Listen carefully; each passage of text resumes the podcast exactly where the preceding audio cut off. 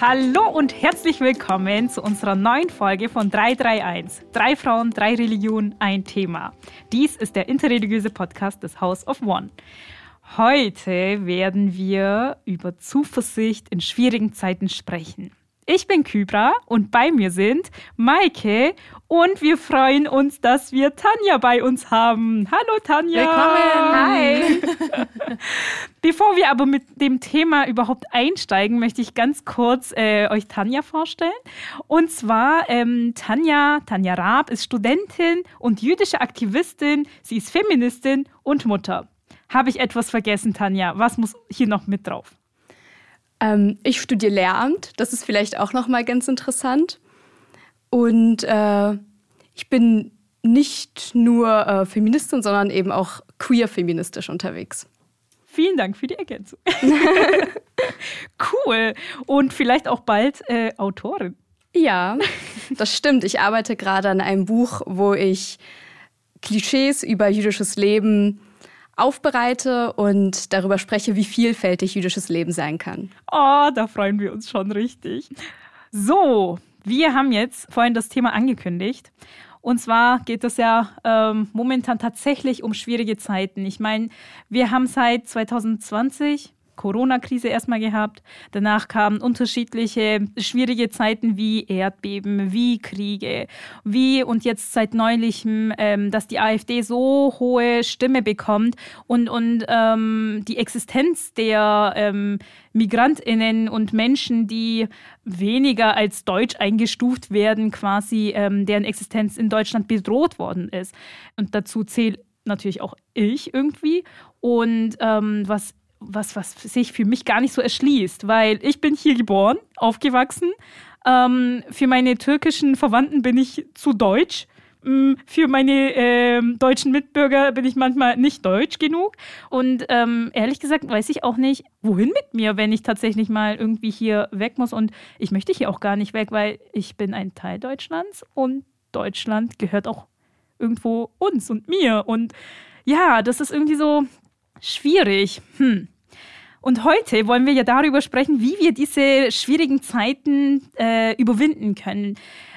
Wir haben unterschiedliche Einstellungen. Es gibt ja äh, Menschen, die pessimistisch sind, die optimistisch sind, die realistisch sind. Da möchte ich euch erstmal fragen, Maike, wie stufst du dich ein? Bist du eher pessimistisch, optimistisch oder realistisch? Ich glaube, ich würde sagen optimistisch mhm. und realistisch und äh, bei Zeiten auch pessimistisch. Ich bin äh, wirklich super genervt und oh, irgendwie mütend, mm. müde und wütend, mütend, ähm, wenn ich schon wieder äh, feministische oder queere mm. Anliegen erwähnen muss, wenn ich schon wieder mich rechtfertigen muss und äh, meine Existenz angegriffen wird. Ähm, genau, da rollt auf jeden Fall so der Pessimismus äh, in mir ein oder hält dann so ein bisschen Einzug. Aber ich würde immer sagen, alles äh, ist gebettet in, in das ähm, wohlig warme optimistisch sein. Ich kann nicht anders als optimistisch. Ähm, durch diese Welt zu gehen am Ende. Ja. Mhm. Tanja? Ja, ich hätte mich vor drei, vier Jahren definitiv als optimistisch beschrieben. Aber ich bin durch meinen Aktivismus irgendwie immer pessimistischer geworden.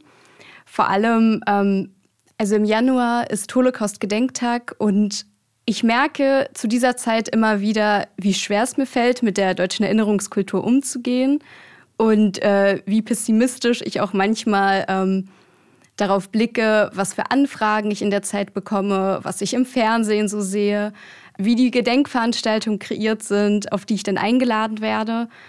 Aber alles in einem bin ich trotzdem, wie Maike, glaube ich, auch schon gesagt hat, eher eine optimistische Person, weil ich persönlich auch daran glaube, dass alles, was irgendwie nicht funktioniert, alles, was irgendwie nicht so läuft, wie ich es mir vorstelle, auch irgendwie ähm, vielleicht auch ein bisschen Gott gewollt ist und auch irgendwie ähm, vielleicht was Besseres für mich bereithält.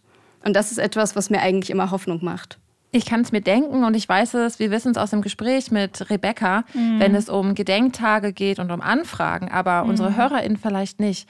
Ich frage einfach mal, ja. was für Anfragen bekommst du und warum, was genau macht dich dann oder ja, bringt dich dann zum Pessimismus? Also ich glaube, die schlimmste Anfrage, die ich jemals bekommen habe, das war letztes Jahr. ähm, war eine Anfrage, in der sonst stehen in Anfragen meistens nur äh, der Ort, die, die Zeit und wir laden dich herzlich einen Redebeitrag zu halten. Und das war eine Anfrage, wo auch formuliert war, was sie inhaltlich im Redebeitrag gerne von mir hören wollen würden. Oh.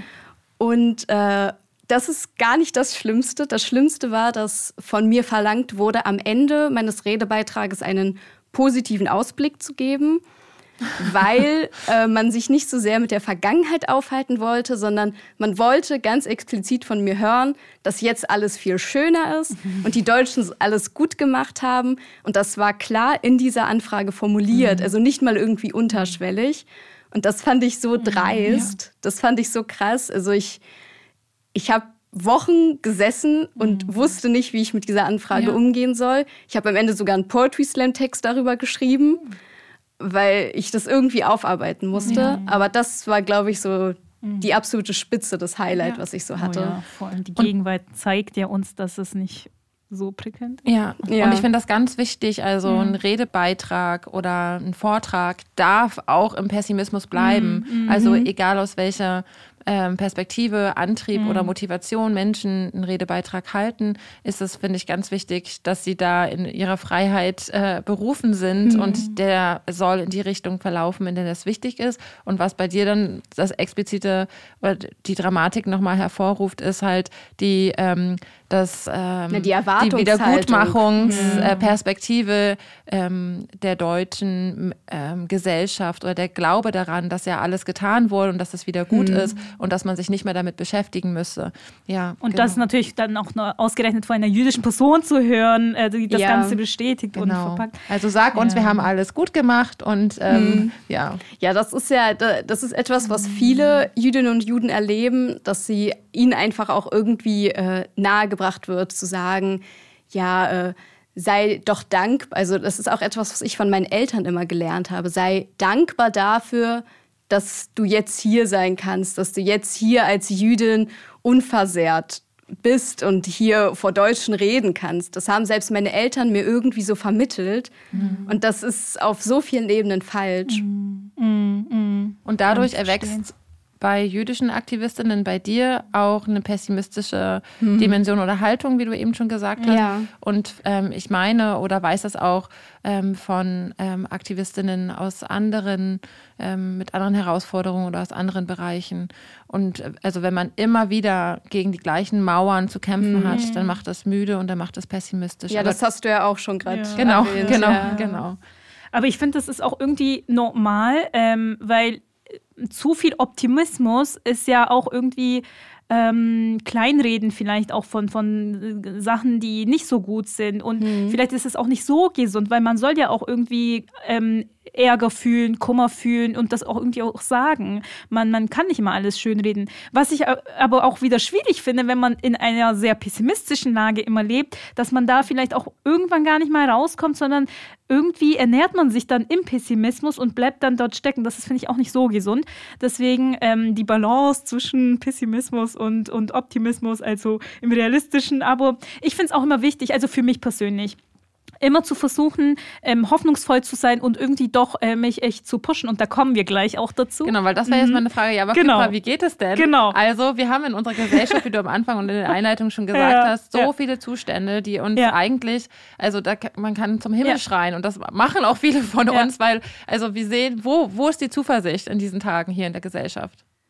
Genau, äh, in der Religion würde ich antworten, bei Gott. Ähm, also da hat natürlich jede Person für sich so eine andere, einen anderen Anhaltspunkt. Und aber für mich ist es tatsächlich so, dass ich meine Hoffnung, meine Zuversicht vor allem bei Gott ähm, schöpfen kann, weil wir haben so viele Passagen und, und die Lehre unserer Weltsicht oder unsere Beziehung zwischen Gott und dem Menschen ist folglich, dass Gott hat den Menschen erschaffen und wenn der äh, Mensch ähm, sich ähm, 100% auf Gott vertraut und verlässt, dann muss die Person, der Mensch, die ganzen schweren Lasten gar nicht tragen. Da gibt es auch so eine Erzählung ähm, bei Said Nursi und äh, ich fasse es ganz kurz. Er sagt, stell dir vor, du bist in einem Boot oder Schiff und hast eine schwere Tasche bei dir und ähm, es gibt zwei Männer, die, also in diesem Beispiel, der eine nimmt seine Tasche ab und, und äh, stellt es auf den Boden, weil bis er ankommt, ist er halt in diesem Schiff. Und der andere weigert sich, seine Tasche, schwere Tasche abzulegen und, und ähm, irgendwann wird es schwer und der andere sagt ihm, tu doch deine Tasche auf den Boden. Und er sagt, nein, ich muss das tragen. Und er sagt, wir sind doch im Schiff, bis du ankommst, kannst du es äh, auf, äh, äh, auf dem Boden liegen. Und das ist halt dann so die Pointe dahinter. Er legt es dann ab und sieht, oh ja, stimmt, ich muss eigentlich nicht die ganze Last tragen. Und das ist halt so im übertragenen Sinne wenn ich ähm, gewisse Sachen abgeben kann und sagen kann, da habe ich jetzt Gott vertrauen, dann, dann geht es mir tatsächlich viel besser. Das bringt mich zu einem Punkt. ähm, also die Pointe steckt dann dahinter, ja. die Lasten auf verschiedenen äh, Schultern äh, zu verteilen und vielleicht ist das Schiff in diesem Moment Allah, ich weiß es nicht, aber also ja. aus meiner christlichen ja. Deutung jetzt so mhm. Gott irgendwie das Schiff und wird getragen für eine Zeit und du kannst es teilen, also das Kollektiv. Nun gab es ähm, im Januar ja mhm. ähm, in allen großen Städten in Deutschland, auch in kleinen Orten, ähm, Demonstrationen in Anführungsstrichen mhm. gegen rechts. Ähm, ja. Ist das, macht das Hoffnung, macht das Zuversicht, Tanja Kybra? Ja. Aber ich habe lange eingeatmet. Was sind die Zweifel und was nicht?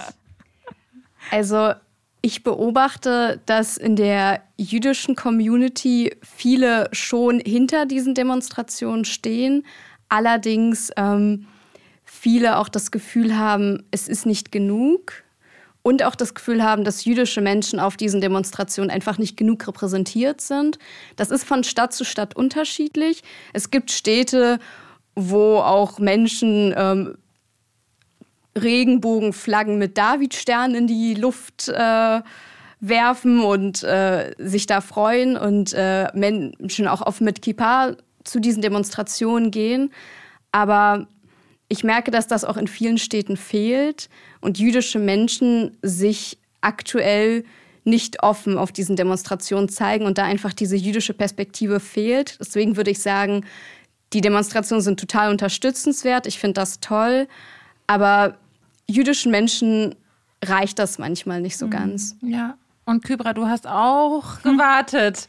Ja, ich finde es ein bisschen schwierig. Also es ist natürlich gut zu zeigen, wir sind mehr.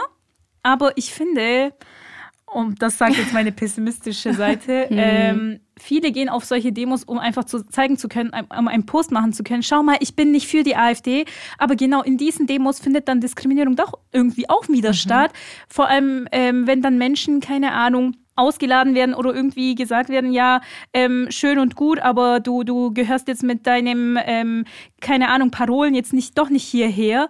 Und, und ähm, ich, ich finde es so schwierig, wenn man irgendwie hält man zusammen oder möchte man zeigen, dass man zusammenhält und gegen die AfD, gegen die Abschiebung, gegen die Diskriminierung ist, aber dann gibt es wieder Untergruppen, die sich gegenseitig wieder diskriminieren. Ja. Hm, und ja. das kommt ja. so irgendwie ein bisschen scheinhaft vor.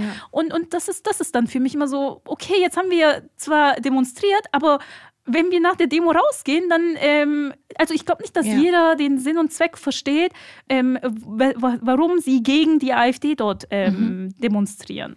Also ich würde auch sagen, es ist wunderbar, dass so viele Menschen mobilisiert wurden. Ja. Und die ähm, in den Nachrichten hieß es ja auch, ja, das ist ein großer Teil der in Anführungsstrichen schweigenden Mitte gewesen. Mhm. Die Menschen, die sich häufig sonst nicht äußern oder ähm, politisch nicht auf die Straße gegangen sind, sind mhm. jetzt auf die mhm. Straße gegangen. Aber dann zu schauen, wer war denn da? Und Tanja, du hast es auch schon gesagt, auf den Schildern steht oder in den Aussagen hieß es immer, wir sind für ein buntes, offenes, tolerantes Deutschland und gegen rechts. Und dann war es immer so, mh, und wer stand da wirklich auf der Straße? Und das waren dann mehrheitlich weiße Deutsche, die weniger von Diskriminierung betroffen sind. Und ja, es ist immer wichtig, dass die nicht betroffene Mehrheitsgesellschaft sich engagiert und ja, politisch okay. aktiv ist. Und doch hat es die Zugänge für ähm, marginalisierte Gruppen, für jüdische Menschen, für äh, schwarze Menschen, für Menschen mit Behinderung ähm, den Zugang erschwert, daran teilzunehmen. Und da genau würde ich sagen, mhm. es darf nicht dabei stehen bleiben, sondern es muss dann auch wirklich mhm. gehandelt werden und umgesetzt werden. Und mhm. wir haben schon häufiger im Podcast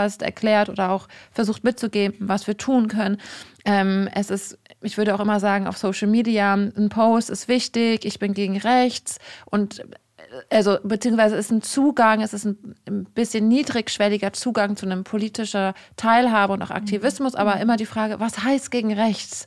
Das darf nicht eine floskelhafte Formulierung ja. bleiben. Das kommt so schnell über die Lippen. Natürlich bin ich gegen rechts und wir wissen aber, ähm, dass ähm, die Skinhead-Nazis gar nicht die große Mehrheit sind, sondern dass die wirkliche Gefahr mhm. eben darin steckt, in, an den Gesprächen am Familientisch, in mhm. den Klassenzimmern von einer ähm, lückenhaften zum, Geschichtsunterricht mhm. oder von ähm, fehlenden rassismussensiblen ähm, Workshops oder Trainings mhm. und so weiter. Und mhm. da, genau, mein Hinweis so, hey, cool, gut, dass du auf Demonstrationen gehst. Schau doch, dass dein Umfeld, dass andere Gruppen auch einen Zugang dazu haben. Schau doch, dass du noch an, mhm. an anderen Punkten in der Gesellschaft dich engagieren kannst, mhm. ähm, in deinem Kiez, in der Nachbarschaft. Das macht manchmal viel mehr Impact aus als ähm, genau, vielleicht, und das schwingt immer ein bisschen mit, es tut mir leid, das zu sagen, aber nach einer, nach einem Performance-Aktivismus, mhm. gerade auf Social Media mhm. auch. Also toll, dass du da warst, ein Foto gepostet mhm. hast, aber Tick. Genau, genau. Ich bin äh, gegen Diskriminierung. Tick, okay. Wir müssen erledigt. daran festhalten und ja. mehr tun. Und ja, Tanja, du nickst ganz eifrig die ganze Zeit. Was sind deine ja. Gedanken da? Ja, was mir auch dazu einfällt und woran sich ja viele AktivistInnen, die sich in Antidiskriminierungs, ähm, im Antidiskriminierungsbereich bewegen, ist auch, viele stören sich daran, dass es diesen Aufschrei erst jetzt gibt, mhm. dass alle so überrascht sind von der AfD und davon, von diesen Plänen. Aber ich war null überrascht. Ich war überhaupt nicht überrascht in dem Moment. Und für viele jüdische Menschen, für viele muslimische Menschen sind das Sachen, die seit Jahren wachsen, die sich seit Jahren so entwickeln. Und eine Entwicklung, die, über die wir schon seit Jahren sprechen, die aber nie ernst genommen wurden. Und dass jetzt zum Beispiel auch dieses Nie wieder ist jetzt die ganze Zeit auf den Straßen zu sehen ist, das ist gut, aber das ist etwas, was seit Jahren wächst mhm. und ähm, keine Sache ist, die jetzt im Januar auf einmal plötzlich aufgeflogen ist. Mhm. Deswegen, ähm, deswegen finde ich das einfach sehr krass. Deswegen deprimieren mich ein bisschen diese ganzen weißen, sehr privilegierten Menschen, die da auf der Straße sind und die so überrascht sind davon. Mhm. Ähm, aber viele von uns sind einfach nicht überrascht. Ja. Sondern für uns ist es etwas, einfach die nächste Stufe davon. Ja. Und dann bleibt auch der Gedanke dabei, ist es wieder ein Reden über, mhm. ist es ein ähm, Aktivismus für und nicht mit. Mhm. Nochmal als kleiner Denkanstoß. Uiuiui. Ah, mhm. Und auch wir, liebe Hörenden, wir sind nicht die heiligen Angels, sondern wir arbeiten auch da drin. Ähm, ja. ich, ich klatsche mal einfach rein. Everyone is problematic oder everyone has to learn. Also ähm, auch wir müssen uns immer wieder daran erinnern und oh, hervorrufen, ja. weiter am Ball bleiben. Ja. Auch wir machen Fehler, auch uns, äh, auch wir können nicht bei jeder aktivistischen Aktion irgendwie dabei sein. Unsere ja. Kräfte haben auch Grenzen. Auszuruhen ist auch ein aktivistischer Akt, um wieder Hoffnung zu schöpfen. Oh, und so ho hoffe ich, den Bogen wieder zu Kybra zu werfen. Danke. Also die Frage war, können uns diese Demonstration Zuversicht und Hoffnung geben? Ihr habt lange geatmet und gesagt, ja, dann kam viel Kritik. Also ja. Zuversicht. Wie kriegen ja. wir Zuversicht und Hoffnung? Wie können wir daran festhalten? Ganz, ganz kurz vielleicht noch zu Aktivismus. Da habe ich einen tollen Zitat von, von Düsan Tekal auch letztens mitgegeben. Mhm. Äh, der Aktivismus darf nicht deiner Schönheit und Gesundheit schaden. Danke. Das so, äh, als, als, das hatte sie mir so mitgegeben und dann dachte ja. ich mir so, okay, das muss ich mir auch groß aufschreiben. Ja. ja. So, aber meine Frage jetzt nochmal an euch. Ähm, woraus schöpft denn ihr Hoffnung? Tanja, möchtest du beginnen? Ja, ich antworte jetzt, glaube ich, relativ klischeehaft. Ich bin ja Mutti. und ich schöpfe sehr viel Hoffnung aus meiner Tochter. Meine Tochter ist jetzt zwei und ich würde jetzt in ein paar Monaten drei. Und ich habe das Gefühl, dass in ihren Augen die Welt total in Ordnung ist. Und am meisten begegnet mir das, jetzt kommen wir wieder auf Antisemitismus zu sprechen. Ich rede eigentlich so ungern die, ständig darüber, aber das passt jetzt auch gerade einfach. Sie geht zum Beispiel mit ihrem Jüdischsein so offen um. Mhm. Sie sagt zum Beispiel zu Leuten auf der Straße einfach Shalom. Oder als wir Hanukkah gefeiert haben, hat sie auch einfach fremden Leuten auf dem Spielplatz oder so erzählt, dass wir Hanukkah feiern.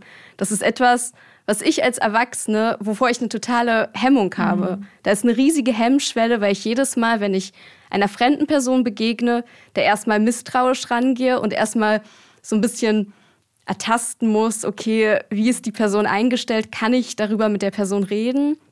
Darf ich diesen Teil der Persönlichkeit so offen mit der Person teilen? Und ich fürchte mich total vor diesem Tag, an dem ich mit meiner Tochter über dieses Thema Antisemitismus sprechen muss, an dem ich ihr ein bisschen den, ja, den Wind aus den Segeln leider ja. auch nehmen muss. Mhm. Aber trotzdem hoffe ich so ein bisschen, dass jetzt eine Generation von jüdischen Menschen heranwächst, die da einfach offener und freier damit umgeht viel freier als ich, weil ich zum mhm. Beispiel damit aufgewachsen bin, dass ich das verstecken muss, dass ich das meinen Freunden auf keinen Fall erzählen darf, dass mhm. niemand wissen darf, dass ich in eine jüdische Gemeinde gehe. Und ich hoffe einfach, dass meine Tochter viel freier und offener damit mhm. aufwächst. Und so wie sie jetzt gerade drauf ist, gibt mir einfach sehr viel Hoffnung. Schön, schön zu hören. Ja. Maike, woraus schöpfst, schöpfst du deine Hoffnung? Das ist so ein schwieriges Wort. Ja, was uns beide verbindet, Tanja, ich bin auch Mutti. Und ich würde natürlich ähnlich äh, antworten. Es rührt gleich mein ähm, Elternherz an. Mein Sohn ist sechs. Und genau, ich würde genau das Gleiche sagen. Für mein Kind ist die Welt ähm, wunderbar und in Ordnung und gut so, wie sie ist. Und das mitzuerleben an den Augen und an den Sätzen, ähm, die fallen, an seinem Verhalten, das ist ein Zauber, der die Hoffnung in mir immer wieder neu entflammt und entfacht. Also schon alleine dieses Gefühl der Langeweile und die Zeit ist so unendlich. Und der Heimweg dauert einfach eine Stunde. An jedem Blatt und Stock stehen zu bleiben und darin einfach diese Faszination und irgendwie die Schönheit und die Begeisterung irgendwie zu entdecken mhm. und Genau, manchmal lasse ich mich einfach anstecken. Ja. Und das ist dann so. Unbedingt. Genau, Hoffnung auch wieder für diesen Tag und die Entschleunigung und die, mhm. das bewusste Wahrnehmen der Welt aus den Augen meines Kindes. Ich glaube, wir müssen äh, viel mehr lernen von Kindern einfach. ja. ja, genau, Kinder an die Macht, auf jeden Fall. Also, was ist das auch für eine Gesellschaft, die ähm, Kindern so wenig Gehör schenkt. Also Entschuldigung, wenn ich da so pessimistisch ja. und realistisch jetzt hier in dieses Mikrofon äh, fluche und äh, mich ärgere. Aber was für eine Gesellschaft leben wir, in der Kinder so wenig repräsentiert werden mm. in unserer Demokratie, in unserem Miteinander. Es gibt so viel, was Kinder zu erzählen und einzutragen mm. und beizutragen haben. Ähm, vielleicht können wir mal ähm, unsere Kinder nächstes Mal hier an die Mikrofone lassen und sie erzählen lassen, was so hört den Kindern zu. Kinder an die Macht. Und ich würde aber noch was dazu ja, ja, sagen. Gerne. Also auch mein Glaube, es klingt fromm, ich bin fromm, Leute. Ähm, und zwar fällt mir da auf jeden Fall zu ein, dass einmal das Wahrnehmen meiner Umwelt, also zum Beispiel durch mein Kind, ähm, eine Säule meiner Hoffnung ist, aber auch ähm, die Hoffnung für mich aus dem Himmel kommt mhm. und im Himmel liegt. Und diese beiden machen für mich irgendwie mhm. das Fundament meines Lebens aus, dass ich überhaupt ähm, auch diese Herausforderungen durchstehen kann. Mhm. Und ich meine, dass das ähm, ein lautes Nein zur jetzigen Welt habe ich mir aufgeschrieben, in dem der Widerstand liegt darin mit der Hoffnung, ja, oder die Hoffnung immer wieder entfacht. Also, mhm. dass eigentlich Widerstand und Hoffnung ganz nah beieinander liegen. Mhm. Also, das laute Nein zur jetzigen Welt ist quasi, braucht es mhm. Ja der Hoffnung mhm. ähm, für die Utopie und für das Überleben. Mhm. Ich finde, also so wie ich das raushöre, ist es auch irgendwie so eine Reset-Taste. Ähm, jetzt auch bei, bei Kindern zum Beispiel, ähm, äh, neue, schöne ähm, Sachen nochmal zu entdecken oder beziehungsweise keine neuen, aber ähm, wir sind manchmal so abgestumpft, dass wir eben die Neugier so äh, ver vergessen und, und ähm, die, die Hoffnung, äh, das Schöne verbirgt sich manchmal auch äh, bei einer Ameise, die beim Tragen äh, von, von seinen äh, gesammelten ähm, äh, Nahrungen ist und, und Kinder sehen genau diese Kleinigkeiten. Und ich finde deswegen die, die Frage auch, ähm, die, die Hoffnung tut dem gut, Menschen gut. Ähm, und, und meine nächste Frage wäre eigentlich, gibt es eigentlich Grenzen äh, bei der Hoffnung? Kann es auch irgendwie mal schaden? Kann es mal irgendwie sein, ähm, du, das geht jetzt ein bisschen zu weit mit der Hoffnung? äh, oder wie seht ihr das? Oder ist ähm, Hoffen, ähm, muss das immer nur ein, ein großer Bestandteil sein und, und da gibt es keine Grenzen? Wie seht ihr das? Ich finde das ein bisschen schwierige Frage. Ich gucke gerade zu Tanja rüber. Also ich könnte mir vorstellen, dass eine, ähm, eine Dauer Hoffnung, die ich irgendwie auch in mir habe. Ich weiß nicht, da muss man wahrscheinlich nochmal die Ebenen ähm, mm, auch ein bisschen ähm, schärfer trennen, aber das, ähm, das Hoffen ähm, auf zum Beispiel ähm, von einer negativen Lebenssituation in eine positivere äh, und dabei den Realismus auszuschließen, sich natürlich irgendwie auch negativ auswirken kann. Ich glaube, das mhm. ist ganz klar. Und vielleicht ist es diese Frage am Anfang von dir, pessimistisch mhm. oder optimistisch oder realistisch. Vielleicht irgendwie liegt es so im Nebeneinander und im mhm. Beieinander. Mhm. Mhm. Ja, ich glaube, Hoffnung darf einfach nicht realitätsverweigernd sein. Mhm. Also gewisse Dinge muss man ändern, ja. aus einem gewissen Pessimismus auch vielleicht heraus. Ähm, ich denke da immer an so toxische Beziehungen, mhm. wo man vielleicht darauf hofft, dass die Person sich von selbst ändert oder man hofft, dass man die Person verändern kann. Aber irgendwann muss man einfach realistisch sein und ähm, einen Cut setzen. Und ich mhm. glaube, das ist einfach ein Thema, wo Hoffnung auch einfach Grenzen hat mhm. und wo Hoffnung auch irgendwann der Realität weichen muss. Mhm. Aber jetzt wird es philosophisch. Ja, genau, Ankündigung von Kypra. Aber ist die Hoffnung nicht immer realitätsfern? Also braucht die Hoffnung nicht immer ein Quäntchen oder ein Funken Utopie und Unmögliches, um überhaupt Hoffnung zu sein? Ich, ich finde Hoffnung in der Hinsicht, wenn ich es wieder äh, religiös natürlich, ähm, das, ist, das ist für mich eine Ebene, wo ich nicht weiß, was auf mich zukommen wird. Und deswegen habe ich Angst und, und kann in Pessimismus geraten. Und Hoffnung tritt genau da ein, finde ich, weil ich eben über die Zukunft einfach nicht Bescheid weiß. Ich kann spekulieren oder durch gewissen ähm, Signalen kann ich äh, Schlussfolgern, okay, das wird wahrscheinlich kommen oder durch Erfahrung. Aber an dem, genau an dem Punkt zu sagen, ich vertraue an Gott und Gott weiß, ähm, was am besten für mich ist, erleichtert mir die ganze Sache. Ähm, natürlich ist es nicht immer so leicht. Ich kann natürlich jetzt momentan äh, schöner und besser reden äh, als in der Situation, wenn es genau in diesem schwierigen äh, Moment ist, das dann da zu sagen und ich glaube, das ist deswegen sehr wichtig in der islamischen Lehre, ähm, ständig mit, mit diesen Gedanken und Gottesgedenken, also Sikr, äh, sich umzugehen und, und äh, das immer zu ähm, ver, vergegenwärtigen und dass man das dann in der schweren Situation dann auch sagen kann und auch fühlen kann. Also man muss hinarbeiten. ich habe ein Zitat von Dorothee Sölle mitgebracht und sie sagt, ähm, Formen des Widerstandes können den Luxus der Hoffnungslosigkeit überwinden. Ist Hoffnungslosigkeit ein Luxus? Leisten sich Menschen in unserer Gesellschaft den Luxus der Hoffnungslosigkeit? Also ist es vielleicht, sind es vielleicht die Menschen, die nicht erkennen, dass was geändert werden muss? Sind es die Menschen, die nicht erkennen, dass es Diskriminierung, ähm, dass es marginalisierte äh, Menschen in unserer Gesellschaft gibt? Sind es die Menschen, die strukturell äh, ähm, ja, patriarchale Strukturen zum Beispiel nicht erkennen? Es liegt bei denen oder liegt darin ein Luxus der Hoffnungslosigkeit und ist der Widerstand immer an Hoffnung gekoppelt? Hm.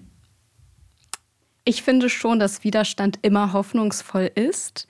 Es, Widerstand kommt ja schon aus einem gewissen Realismus heraus, aus einem gewissen, so ist die Realität, ja. aber dann möchte man die Realität ändern und man ist sich dessen bewusst, dass durch den Akt der Rebellion, des Widerstandes irgendwas tatsächlich verändert werden kann. Und ich glaube schon, dass das immer mit einer Hoffnung einherschwingt. Ob die Hoffnung jetzt fern von der Realität und utopisch ist, darüber lässt sich, glaube ich, mhm. streiten. Aber ich denke schon, dass da immer ähm, eine Hoffnung im Widerstand mhm. ist so die, ich, mir fällt da auch das Wort Motivation ein. Ich, ich finde, Motivation ist auch immer gekoppelt mit Motivation. Motivation. Motivation. Motivation. Ja, Entschuldigung. Also Eltern ja, genau. sehr viel das Motivation, um den Tag mit dem Kind neu durchzustehen. Also allein, wenn man zum Beispiel, keine Ahnung, Sport macht. Man, man macht ja, ähm, okay, es gibt unterschiedliche Gründe, warum man Sport macht, aber meistens nimmt man an, fit zu sein und gesund zu sein. Und die, die Hoffnung ist ja dahinter, eben fitter zu sein, zu werden und, und gesünder zu werden. Und deswegen ist es irgendwie schon gekoppelt. Was ich aber noch zu den Grenzen sagen wollte, ich finde auch, da gibt es unterschiedliche Ebenen.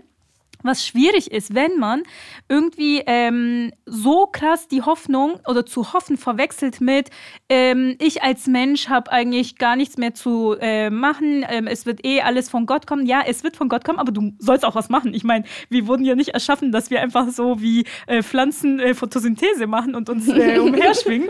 Ähm, wir, wir sollen ja was machen. Und, und ähm, da ist, glaube ich, der Punkt. Ich, ich einerseits hoffen, ja, aber nicht einfach nur äh, daheim im, im Bett hoffen, sondern auch äh, im, im, im Geschehen, Im, im Handeln, im, beim Tun, genau. Hoffen. Und das ist, finde ich, glaube ich, das Wichtige. Ich denke mir gerade so, oh Gott, was für eine Fahrerin bin ich. Ich habe noch kein einziges Mal von Jesus erzählt oder irgendeiner Bibelstelle, aber ich glaube, ich habe schon so oft irgendwas hier zitiert. Ich habe irgendwas viel Spannenderes zu erzählen. Ähm, und das macht euch vielleicht Hoffnung, dass man als gläubige Person auch nicht immer mit Bibelversen oder ähm, heilige Buchversen um sich werfen muss. Tanja, was uns beide verbindet, wir sind beide auf Instagram unterwegs und du bist dort auf Instagram als Oi Jewish Mama.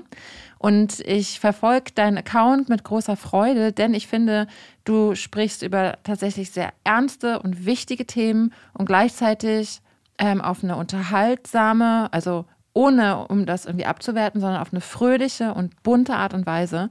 Und ich weiß, dass du auch immer wieder negative Äußerungen, auch Hassnachrichten erfährst. Ähm, wie schaffst du es, da weiterzumachen und ja auch hoffnungsvoll. Also ich finde, du vermittelst auch was Hoffnungsvolles durch deine Bilder und durch deine Leichtigkeit über deine Art und Weise ähm, zu sprechen. Wie, wie machst du das? Tatsächlich ist, ist das eine Frage, die mir super häufig gestellt wird, weil das wirklich viele nicht nachvollziehen können oder ähm, einfach sehr überrascht sind, dass man trotz sehr viel negativem Feedback einfach weitermacht. Aber die Tatsache ist, dieses negative Feedback ist tatsächlich viel, viel kleiner als das positive Feedback, was ich bekomme. Also ich merke immer wieder, dass ich anderen Menschen tatsächlich Hoffnung gebe, dass ich anderen Menschen helfen kann. Ähm, mir passiert das auch im Alltag sehr häufig. Ich bin als Jüdin im Alltag oft sichtbar. Und mir passiert es, dass andere jüdische Menschen, die nicht so sichtbar sind, sich von mir outen. Hm. Und äh, ich hatte das mal ähm, in einer Arztpraxis, da war ich mit meinem damaligen Partner und der Arzt hatte dann hat dann so seinen OP-Kittel so ein bisschen aufgeknöpft und hat mir dann seinen Davidstern gezeigt. also ja, ich habe einen Davidstern unterm OP-Kittel und ähm, das war total krass. Also und äh, das sind so Momente, die mir Hoffnung schenken und wo ich merke, dass das auch anderen hilft, dass mein Content auch für andere mhm. sehr gut ist und ähm, ihnen und vor allem auch vielen jüdischen Menschen da einfach Hoffnung gibt, dass jüdisches Leben in Deutschland einfach schön und leicht und einfach funktionieren kann. Warum bist du überhaupt bei Instagram? ähm, ich habe damals in der Eltern- und Corona-Zeit ähm, überlegt, was ich machen könnte, weil ich mich vorher sehr viel politisch engagiert habe, aber durch äh, Corona, durch Lockdown ging das einfach nicht so einfach. Und dann habe ich angefangen, Instagram zu nutzen, einfach erstmal als ganz normale Userin. Und dann ist mir aufgefallen, dass es sehr viele Aktivistinnen und Aktivisten gibt, die dort ähm, ja, Aufklärungsarbeit leisten, Bildungsarbeit leisten, kostenlos. Und das hat mich total fasziniert. Und dann habe ich angefangen, eben über mein jüdisches Leben zu bloggen. Und ich dachte, ja, es interessiert niemanden. Das ist nur so ein bisschen, ich schaue mal, ob, wie das ankommt. Aber ich habe innerhalb kürzester Zeit sehr viel Zuspruch bekommen. Und ähm, das hat mich dann dazu motiviert, einfach weiterzumachen. Und mittlerweile bin ich halt dort, wo ich jetzt bin. Oi Jewish Mama ist ja der Name deines Accounts. Was bedeutet das? Warum hast du diesen Namen? Ähm, tatsächlich, weil ich anfangs doch auch sehr viel einen Fokus auf ähm, mein Muttersein und auch mein Elternsein gelegt habe. Das hat sich mittlerweile verlagert. Und ähm, ich wollte irgendwas Jiddisches, Hebräisches da drin haben, deswegen das Oi am Anfang, was ja eigentlich sowas wie O bedeutet. Mhm. Und Jewish Mama, ich wollte auch was Jüdisches explizit im Namen haben und die Mama, weil ich halt Mama bin. Also es ist eigentlich gar nicht so spannend. Doch. Du bist ein Hoffnungsaccount, hast du gerade gesagt, für ähm, viele Menschen. Gibt es dann Accounts, die dir Hoffnung machen? Mm. Oder wir können das auch weiten, vielleicht von Accounts hin zu Personen. Aber gibt es was genau, so ganz Konkretes, wo du mm. deine Hoffnung, deine Inspiration hernimmst? Ich folge tatsächlich ähm, sehr, sehr vielen anderen religiösen Accounts und vor allem Menschen, wie zum Beispiel auch euch beiden oder auch Rebecca oder ähm, Leni, also jüdischen Menschen, die innerhalb ihrer Community mhm. versuchen, ähm, einfach offenere Strukturen zu schaffen, mhm. einfach ähm, innerhalb ihrer Communities viel verändern. Ich ähm, ganz am Anfang meiner Instagram-Karriere saß ich in einem ähm, ja in, einem, in einer Podiumsdiskussion einer Person gegenüber, die aus ihrer muslimischen Community ausgetreten ist. Und äh, wir wurden so ein bisschen gegeneinander ausgespielt und uns wurde halt diese Frage in den Raum geworfen, kann man als Feministin, queere Person, liberale Person überhaupt Teil einer Glaubensgemeinschaft sein? Und äh, ich habe Ja gesagt, sie hat Nein gesagt und am Ende haben wir uns darüber gestritten. Und das war dann halt fürs Fernsehen und das fanden alle ganz toll. Ähm, aber ich persönlich bin einfach der Meinung, dass man innerhalb einer Community so viel bewirken kann. Und mir geben Accounts, die das machen, also Aktivistinnen, Aktivisten, die das machen, immer extrem viel Hoffnung. Dafür, dass Religion Orte sind oder Glaubensgemeinschaften einfach Orte sind, an denen sich alle Menschen wohlfühlen sollten, wo alle willkommen sein sollten und man einfach gewisse alte Strukturen aufbrechen kann. Und dass das passiert schrittweise, gibt auf jeden Fall mir Hoffnung in der diesseitigen Welt. Mhm. Ähm, wir hören immer wieder so ein Bad News Karussell. Also was mhm. passiert alles an schrecklichen Dingen in unserer Gesellschaft? Und das ist wichtig. Wir haben es schon eingangs gesagt, das müssen wir immer auch benennen. Also wir dürfen yeah. das nicht schön reden. Und doch ist es für meine Person, also oder für mich wichtig, auch immer wieder gute Nachrichten ganz bewusst oh, zu ja. konsumieren und denen auch Platz zu geben und Raum zu geben.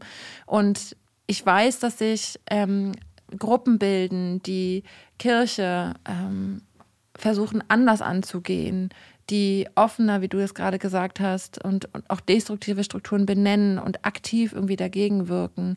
Von, ähm, wir können auch den Raum, also die Religionsgemeinschaften verlassen, in unsere Gesellschaft gucken, wo es ähm, nachbarschaftliche mhm. Initiativen gibt, die zeigen, wie man hier ein Miteinander schafft von Klassen, die sich ähm, mit Rassismusstrukturen beschäftigt haben und an ihrer Schule was verändern. Also immer wieder blicke ich auch in kleine Punkte, an kleinen Dingen, die sich bewegen, die mir dann Hoffnung geben. Und ich will das, versuche immer, mir da Raum zu geben, denn das, äh, mein Handy springt an irgendwie am Tag und dann bekomme ich irgendwie mhm. die Pop-up-Nachrichten von ähm, der, genau, den Nachrichten des Tages mhm. und die mhm. sind in der Regel schlecht. Mhm.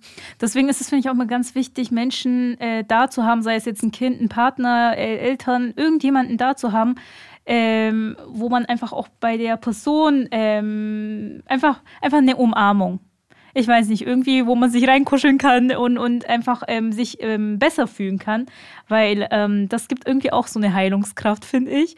Und, ähm, und das ist, finde ich, auch tatsächlich für, das, äh, für die menschliche Psyche sehr wichtig, nicht nur von schlechten Nachrichten immer umgeben zu sein und wenn es mal zu viel ist, sagen zu können, das ist jetzt viel, ich lege das ab. Das heißt nicht, dass man alles vergisst, ähm, aber die die Auszeit einfach braucht und das ist, glaube ich, ganz wichtig in der Hinsicht ähm, zu deiner Frage vielleicht nochmal ganz kurz äh, mit den Accounts. Ich habe jetzt nicht unbedingt ähm, natürlich das, was du gesagt hast, dass Menschen eben ähm, mir auch Mut geben.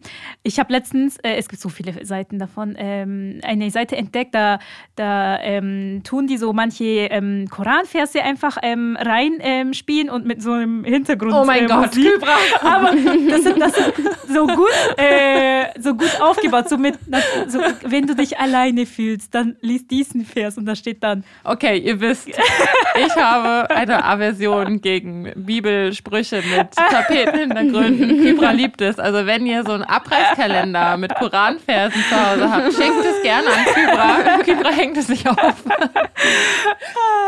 Aber schön, ich schaue erst dir auf. ja, weil dann, ähm, weil, weil die Antworten einfach im Koran auch sind. Dann, dann kommt ein Vers und da steht, reicht Gott dir nicht aus und, und solche Sachen denken so, oh, ja, Gott spricht mit mir. Und äh, warum habe ich nicht davor hier reingelesen? Ähm, Und, und äh, genau, deswegen, äh, sowas gibt mir tatsächlich auch Kraft.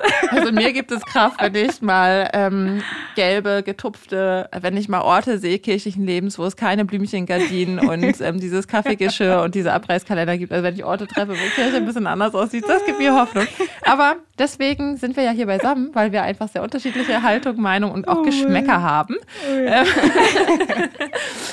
Was mir aber Hoffnung gibt, weil du den Koran und Suren ansprichst, ähm, dass ich in der Bibel im ersten und sowie auch im zweiten Testament immer wieder von Menschen lese, die in der Hoffnungslosigkeit steckten und die genau das ausgedrückt haben. Mm. Und, und ich lese dann, dass es weiterging. Und Gott ist, glaube ich, auch dafür da, das ist jetzt meine Perspektive, Hoffnungslosigkeit, ähm, ja, wie soll es überhaupt weitergehen? Mir steht das Wasser bis zum Halse, das Gott entgegenzuschleudern und ähm, genau mitzugeben. Und das gibt mir Hoffnung, dass ich das lese und weiß, das hat Menschen, es bringt auch etwas, das alleine schon zu artikulieren und mit Menschen zu teilen. Und wenn ich dann lese, wie es weiterging und dass es irgendwie weitergegangen ist, das macht mir Hoffnung. Ich finde, wenn wir jetzt schon bei bestimmten Stellen sind. Jetzt würde ich tatsächlich gerne eine bestimmte Stelle auch ansprechen. Ja. Äh, und zwar eine, eine Tora-Stelle, die mir extrem viel äh, Hoffnung gibt, ist äh, der Auszug aus Ägypten im Exodus. Mhm. Und äh, vor allem finde ich den Gedanken daran faszinierend, dass ähm, viele glauben, oder viele denken, wenn sie von der Geschichte zum ersten Mal hören, oder auch als Kind dachte ich das auch, dass alle jüdischen Menschen damals Ägypten verlassen haben und äh, mit Moses zusammen in die Wüste gezogen sind. Aber das stimmt gar nicht. Ein Bruchteil von Menschen nur ist tatsächlich gegangen. Und die meisten sind in Ägypten in der Sklaverei geblieben. Und äh, ich finde das unfassbar faszinierend, wie viel Hoffnung diese paar Menschen, die dann wirklich gegangen sind, tatsächlich in sich getragen haben, weil sie wussten nicht, wohin sie gingen. Mhm. Sie waren 40 Jahre lang in der Wüste, sind da herumgewandert und ich stelle mir das so hoffnungslos vor, wenn ich so darüber nachdenke. Mhm. Und äh, ich habe mich auch oft gefragt, wenn ich das dann später als Erwachsene gelesen habe, ja, wäre ich eigentlich optimistisch genug, wäre ich hoffnungsvoll genug, um zu sagen, ich gebe jetzt mein Leben hier auf und wandere irgendwo hin, mhm. an den Ort, von dem ich nichts weiß, mhm. aber wo ich einfach diese Hoffnung habe. Und das finde ich ist einfach mhm. eine Stelle, die mir auch irgendwie Hoffnung gibt, dass es immer irgendwas Besseres mhm. gibt, was auf mich wartet wenn, ähm, wenn ich es eben schaffe, einen gewissen Absprung zu schaffen, wenn ich irgendwie meinen Hintern hochbekomme und äh, irgendwas versuche an meiner Situation zu verändern. Das ist, das ist glaube ich, sehr, sehr, sehr wichtig, ähm, die, aus der Komfortzone manchmal rauszukommen, mhm. auch wenn es sehr schwierig ist. Ähm, aber ja, äh, interessante Perspektive, stimmt. Vielleicht steckt die Hoffnung schon im Losgehen. Ja. Im sich bewegen. Ja, Cool. Ich ja, hoffe, Libra versucht Schluss zu machen und rauszuschmeißen. Sie blickt hoffnungslos dem Ende entgegen. Immer wieder fangen Tanja und Maike an, irgendwelche anderen Sachen nein, anzusprechen. Nein. Wir wollen dich jetzt erlösen. Also, ich hoffe, dass wir mit unserem Podcast hier äh, vielleicht auch sogar Hoffnung für unsere ZuhörerInnen äh, machen konnten. Vielleicht auch Hoffnung in der Hinsicht, ähm, einfach in sich hineinzuhorchen und zu schauen, was möchte ich machen, wie, was, kann, was muss ich ändern, muss ich was ändern und wie geht es weiter? Und, und in der Hinsicht äh, möchte ich erstmal dir, Tanja, äh, herzlich danken. Vielen lieben Dank, dass du heute hier warst. Applaus. Danke. Ihr wisst nicht, wie aufgeregt ich war. Ich bin nämlich, ich bin ein absolutes Fangirl. Oh. Ich höre eure Folgen äh, bei allem, was ich mache. Ich oh, höre sie oh, zum danke. dritten, vierten Mal. Ich finde sie sehr beruhigend. Oh, danke, danke, Tanja. Das ist oh, Wir werden auf jeden Fall dein Buch kaufen und es verschlingen. Ähm, Find ich und ja. euch dann davon erzählen. Und und du musst natürlich dann auch unterschreiben. Also dann Ja, gibt's eine klar. Autogrammstunde. ja, genau, genau, genau. Oh, ja, vielen, vielen lieben Dank. Und ähm, auch dir danke, Maike. Und Danke liebe Grüße vielmals. an Rebecca. Genau, liebe Grüße an Rebecca. Und das war's auch schon mit unserer ähm, diesmaligen Folge von 331. Und falls ihr irgendwelche Hoffnungssprüche habt, irgendwelche Anliegen habt, dann schreibt uns an 331 podcast at house-off-one.org. Bis, Bis zum bald. nächsten Mal. Tschüss. Tschüss.